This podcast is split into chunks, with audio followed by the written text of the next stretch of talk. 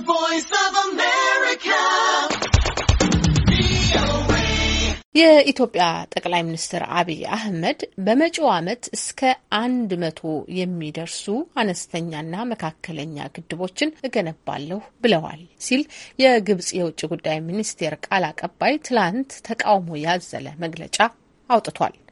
የኢትዮጵያ የውጭ ጉዳይ ሚኒስቴር ቃል አቀባይ አምባሳደር ዲና ሙፍቲ በበኩላቸው ኢትዮጵያ ዓለም አቀፍ ሕጎችን እስካከበረች ድረስ የተፈጥሮ ሀብቷን መጠቀም ትችላለች ማለታቸውን ፋና ብሮድካስቲንግ ኮርፖሬሽን ዘግቧል። ኢትዮጵያ በግዛቷ በገነባችው የህዳሴ ግድብ አሞላል ዙሪያ የቀጠለው አለመግባባትም እስከ አሁን መላ አላገኘም። የአሜሪካ ድምጽ ዘጋቢ ኤድዋርድ ይራኔን ከካይሮ ያጠናቀረውን ዘገባና የኢትዮጵያን ምላሽ ያካተተውን ዘገባ ስመኝሽ የቆየ ታቀርበዋለች።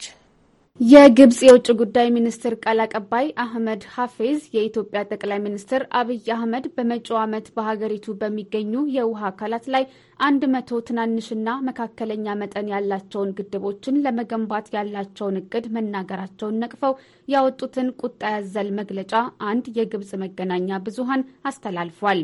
ሀፊዝ በመግለጫቸው ይህ እቅድ ግብጽና ሱዳንን ባስቆጣው የህዳሴ ግድብ አሞላል ዙሪያ ባለው ግጭት የኢትዮጵያን ቀና ያልሆነ አመለካከት ያሳያል ካሉ በኋላ ኢትዮጵያ እንደዚህ አይነት እቅድ ሲኖራት ጎረቤቶቿ ላይ ጉዳት ከማድረሷ በፊት ልትማከር ይገባል ብለዋል። የኢትዮጵያ የውጭ ጉዳይ ሚኒስትር ቃል አቀባይ ዲና ሙፍቲን በጉዳዩ ላይ በስልክ ለማናገር ያደረግኩት ሙከራ ለጊዜው ባይሳካም ባካሄዱት ሳምንታዊ ጋዜጣዊ መግለጫ ስለ ጉዳዩ ተጠይቀው ኢትዮጵያ የዓለም አቀፍ ሕጎችን እስካከበረች ድረስ በተለይም ድንበር ተሻጋሪ ወንዞችን አጠቃቀም ሕግ እስካከበረች ድረስ የትኛውንም ሀብት የመጠቀም መብቷ እንደተጠበቀ ነው ማለታቸውን ፋና ብሮድካስቲንግ ኮርፖሬሽን ዘግቧል። ፋና በዘገባው አምባሳደር ዲና የጠቅላይ ሚኒስትሩ ንግግር አንዲት የተፈጥሮ ሀብቷን በራሷ መጠቀም ከምትችል ሉዓላዊት ሀገር የሚጠበቅ ሀሳብ ነው ማለታቸውንም ጨምሮ ጠቅሷል። የግብፁ ፕሬዝዳንት አብዱል ፈታህ አልሲሲ ባለፈው ሳምንት ጅቡቲን በጎበኙበት ወቅት በሰጡት ጋዜጣዊ መግለጫ የግድቡን ሙሌት አስመልክቶ ከኢትዮጵያ ጋር ከገቡበት አለመግባባት ለመውጣት በድርድር ዲፕሎማሲያዊ መፍትሄ ላይ የመድረስ ተስፋ እንዳላቸው ተናግረው ነበር። استعرضت كذلك المستجدات الخاصة بقضية سد النهضة የህዳሴ ግድብ ሁኔታ የአጠቃላይ ቀጠናውን ጥቅም የሚነካ ነው። እናም በአሞላሉና አፈጻጸሙ ላይ ተገቢና ሚዛናዊ ስምምነት ላይ በአስቸኳይ መድረስ አለብን። የሌሎችን ሀገራት ጥቅምና መብት ሳያስጠብቅ የራሱን እቅድ ለማስፈጸም የሚሞክር ማንኛውንም አካል ግብፅ ትቃወማለች። በግብፅ የፖለቲካ ሶሲዮሎጂ ባለሙያ የሆኑት ሰኢድ ሳዴክ ለአሜሪካ ድምፅ ሲያስረዱ ኢትዮጵያ በሐምሌ ወር ሁለተኛውን ዙር የህዳሴ ግድብ ሙሌት የማካሄዷ ጉዳይ የግብፅን ሕዝብ አስቆጥቷል ይላሉ።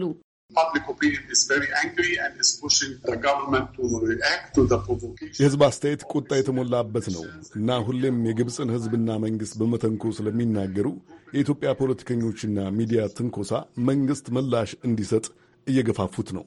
ሳዴክ በተለይ ከግብጽ ውጭ የሚገኙ የግብጽ ተቃዋሚ ኃይሎች መንግስት ግጭቱን በአግባቡ እያስተናገደ አይደለም በማለት የተቃውሞ ሰልፍ እየጠሩ መሆኑንም ተናግረዋል። አክለውም የግብጽ ባለስልጣናት በተለይ እንደ አውሮፓ ህብረት፣ ዩናይትድ ስቴትስ እና የአፍሪካ ህብረት ያሉ ሀያላን አደራዳሪዎች ተጽዕኗቸውን ተጠቅመው ለምን ዲፕሎማሲያዊ መፍትሄ ለማምጣት ፈቃደኛ እንዳልሆኑ ግራ መጋባታቸውን ያስረዳሉ። የአሜሪካ ድምጽ ያናገራቸው በዩናይትድ ስቴትስ ዋሽንግተን ክፍለ ግዛት በሚገኘው ብሔራዊ መከላከያ ዩኒቨርሲቲ መምህር የሆኑት ፓውል ሱሊቫን በበኩላቸው ኢትዮጵያ የህዳሴ ግድቡን መገንባቷ በራሱ ቁጣ የሚያጭር ሆኖ ሳለ አንድ መቶ ግድቦችን እገነባለሁ ማለቷ የበለጠ ጸቡን የሚያጋግል መሆኑን ተናግረዋል። ለዚህ ግብጽ ምላሽ መስጠቷ አይቀርም የሚሉት ሱሊቫን ኢትዮጵያ ሰላም የምትፈልግ ከሆነ እያደረገች ያለችው ግን ተቃራኒውን ነው ሲሉ ያስረዳሉ። ወደ ጦርነት ከተገባ ሁሉም ወገን ከፍተኛ ኪሳራ ይደርስበታል የሚሉት ሱሊቫን ምክንያታዊ ወደ ሆነ ስምምነት መድረስ ባይቻል እንኳን አሁን ባለው ሁኔታ ነገሮች ወደ ተቃራኒ አቅጣጫ እየሄዱ ነው ሲሉ ተናግረዋል። ይህ በእንዲህ እንዳለ የግብፅና የሱዳን ወታደሮች በጋራ የጀመሩትን ስድስት ቀን የፈጀ የመሬት የአየርና የባህር የጦር ልምምድ በዚህ ሳምንት ማጠናቀቃቸውን አሶሲየትድ ፕሬስ ዘግቧል። ይህ ልምምድ ሁለቱ ጎረቤት ሀገሮች የጸጥታ ጉዳዮች ላይ ያላቸውን ትስስር ማጠናከራቸውንና ከኢትዮጵያ ጋር ያለው ውጥረት እየተባባሰ ባለበት ሁኔታ ኃይል እንደሚያሳይ ዘገባው ጨምሮ ገልጿል።